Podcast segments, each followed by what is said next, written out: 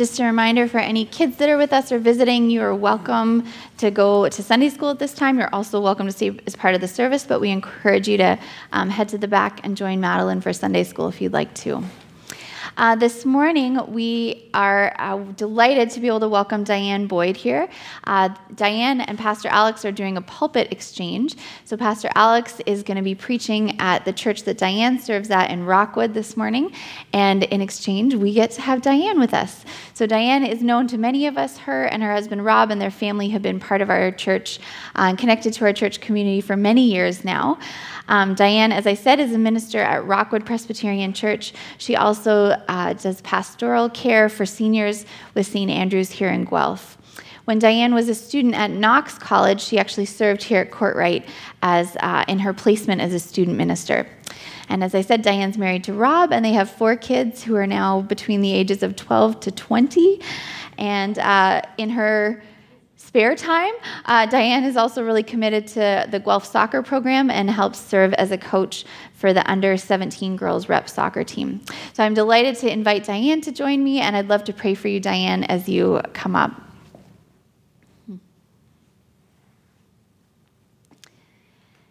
So, God, we give you thanks for Diane. We thank you for the evidence of your work in her life, and we thank you for her uh, love for you and her service in Rockwood. We pray your blessing over her in that place and in that congregation. And we also thank you for the word that she's going to bring us this morning. We pray that you would help us to have eyes to see and ears to hear what you would have for us. And we pray that you would speak your truth through her. For we ask this in your name, Jesus. Amen. Thanks, Thanks Allison. I think I remember how to do this. I also remember how it goes down, so I'll be careful. well, we've already prayed, but let's pray again before we read from Scripture. Oh God, your word brings light. Light to your people now, just as it did so long ago. Fill us now with your Holy Spirit as we listen to your word.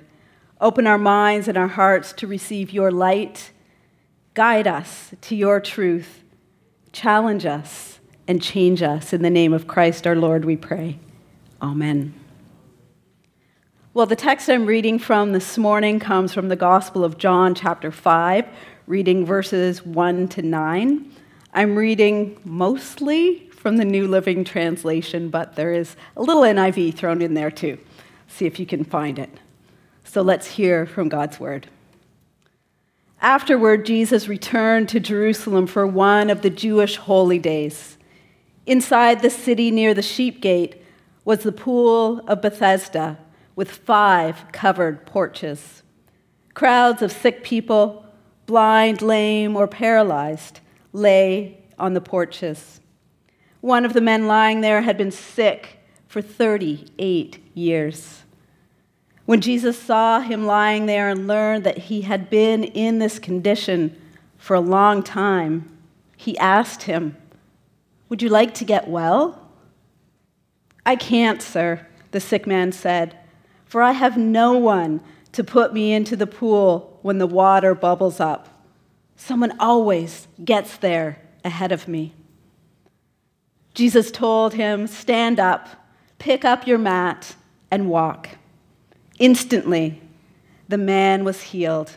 He rolled up his sleeping mat and began walking. This is the word of the Lord. Thanks be to God. Oh, good job. I don't always get that. Love it. Well, one of the places in the world that as a teenager I really, really wanted to visit was Bath in England not because of the history, the architecture, even though that's amazing, but rather because two members of my favorite band lived there. So when I was 20, I had the privilege of visiting Bath with my cousin. I didn't see either member of the band, but that's okay. But I did get to tour the amazing sights of Bath, and one of the most famous ones is the Roman bath. And that Roman bath dates back to the first century, to about 60 or 70 AD. And that bath is fed from an underground spring. It's the size of a huge swimming pool. It was amazing to see. It was so big. And on all four sides of the Roman bath, it had covered areas for people to be. So when I read the story today, this text, bath was the image that came to my mind. So on this day in our text, Jesus was headed into Jerusalem to celebrate one of the many Jewish holidays. And as he enters into Jerusalem, he comes to this pool called Bethesda, right near the sheep gate, we're told. And it probably looks similar to the one in Bath. Time wise, it's within decades of one another. The pool in Bethesda is big. In Bath, there are four covered porches, but in Bethesda, there are five. So this pool in Bethesda, Jerusalem, is big. And all around this pool, we're told, there are crowds of people. But these crowds aren't there to see Jesus. These crowds are there. They're comprised of sick people, people who are not well. But if they're not there to see Jesus, then what are they there for? Why are there so many? Why such a crowd? Well, what was believed about this particular pool of water was that when the water bubbled up, healing power was released. And the first person who got into that pool of water would be healed. Whatever ailed them, they would be healed of that. So, this crowd of people, the blind, the lame, and the paralyzed, they're all crowded around this pool. They're waiting, waiting for the water to bubble, waiting for the power to be released. And when it bubbled, crowd control, only the first one in, remember, gets healed. So there would have been a stampede of sorts. Not very good odds. But everyone around that pool was waiting and waiting waiting for that opportunity to go when that water bubbled. Then our author John tells us about one man in particular in this crowd of so many sick people. This man, whose name is not given, is an invalid. And this man has been lying there by this pool, waiting to be healed for 38 years. 38 years. That's a long time.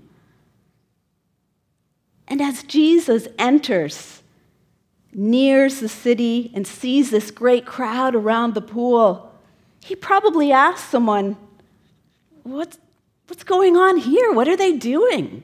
Why are they all here? And the person probably answered, Well, they're waiting. They're waiting for the water to bubble. And then the first one in gets healed. And Jesus maybe answered, saying, Well, will they all be healed? Well, how often does that pool bubble? Well, not very often, the answer is. But still they wait. And you see that guy over there? That guy over there, he has been waiting for 38 years. 38 years. That's crazy. And every time the water bubbles, he starts pulling himself along, but he's so slow. He never gets in first. The poor guy, 38 years. So then Jesus makes a beeline for this man laying beside the pool. Just one person a single man in that vast crowd. He becomes the focus of Jesus' attention.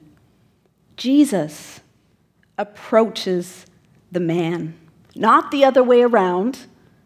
Jesus comes to the man, right there where he is, laying on his mat beside the pool. And Jesus asks him, Do you want to get well?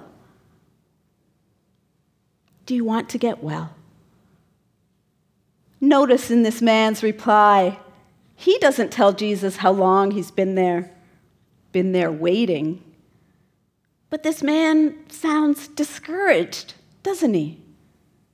He says, Well, gee, I have no one. I have no friends to help me. And as soon as the pool starts to bubble, well, I try so hard. I try so hard to be the first one to get there. But I'm all alone with no help, no help at all. So someone always beats me to it. Someone always gets there before me. This man's discouraged. And that's totally understandable, isn't it?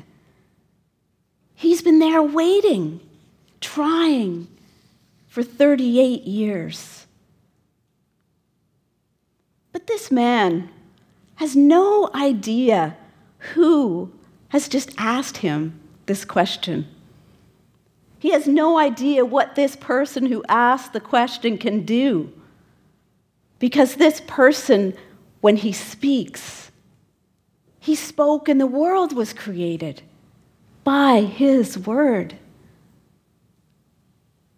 Then this person, Jesus the Messiah, the creator of heaven and earth, opens his mouth and he speaks to the man and says, Get up, pick up your mat, and walk.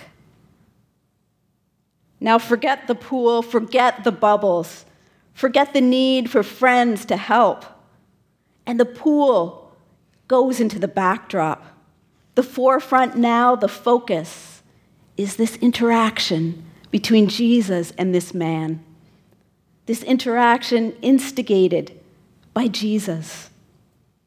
Jesus and a nameless man are now the focus. Now, this man probably looks at Jesus confused. But then, as he sees the look on Jesus' face, the man realizes this guy's not kidding around. He's not mocking me like so many people do. He's telling me to get up and walk. Should I? It would be so embarrassing if I couldn't. What if I'm not healed? Well, Maybe not as embarrassing as dragging myself across to get in the pool. Okay. So as the man looks around,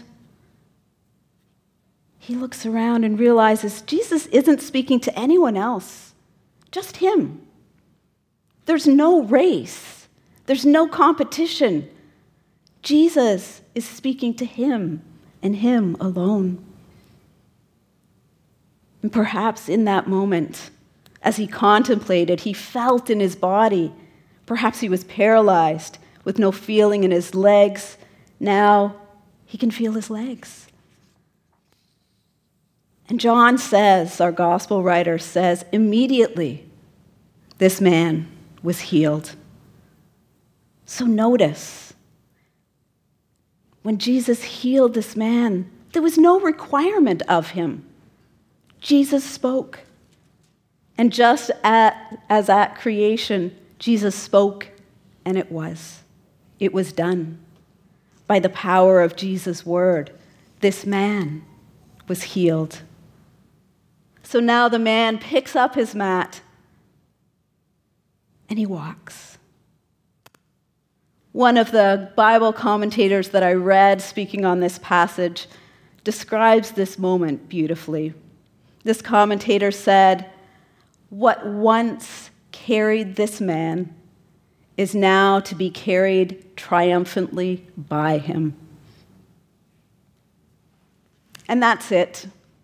That's all we get in this story. The man could walk. The end. But what can we draw out of this interaction for us today? Well, first, notice Jesus comes to the man. I think maybe we, th- we think sometimes we have to go to God It's us. We have to go to Jesus in prayer and in worship and reach out to him. But Jesus comes to us, who we are and where we are. And also notice that Jesus approached one person, just one person in that whole crowd. Now, that whole crowd needed healing. And could Jesus have healed everyone in that crowd all at once? Absolutely. But that's not what Jesus chose to do. Jesus chose one, this single man with no conditions, no expectations, just healing. And thirdly, also notice that Jesus didn't chastise this man. He didn't correct him for his downcast and discouraged attitude, maybe even negative attitude. This man had been trying and trying for 38 years, but he was still trying. He was still there, even though he was discouraged in his attempts. Jesus met this man where he was. Now, perhaps today you are feeling downcast, discouraged. Maybe your head is down. But I say to you, listen. Listen for that voice of Jesus speaking to you today, saying, Do you want to be well? So raise your head, open your ears, and listen to the voice of your Savior. Your Savior who said, Don't let your hearts be troubled. Trust in God, trust also in me. I have given you the Holy Spirit who will teach you all things, encourage you in all things, and give you peace of mind and peace in your hearts. These are the words of Jesus. So, by the power of God, Father, Son, and Holy Spirit, be blessed by these words today.